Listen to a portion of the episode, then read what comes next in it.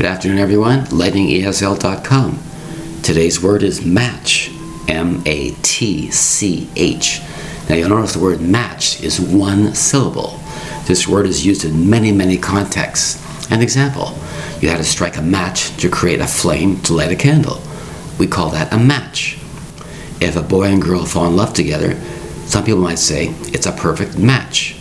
Two marbles side by side is a match. Two distinct cards exactly looking the same, acting the same, we might call that a match. As you can see, the word match can be used in many, many things.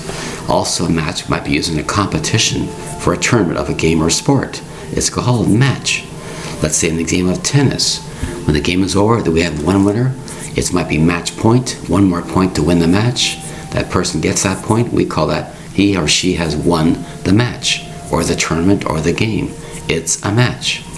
Sometimes when people use memory games between deck of cards, or puzzles, or symbols, and they're trying to identify it by memory, where did I put that piece? Where did I put that piece? And when you find that piece, we said it's a match.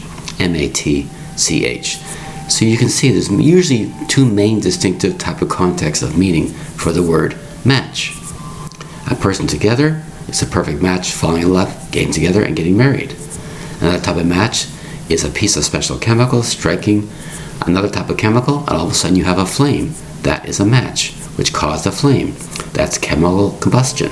It's called a match. Somebody might say, I have to light up a candle. I can't see where I'm going at night. I need a match to strike something to create a spark, which is called a match. M A T C H. Thank you very much for your time. Bye bye.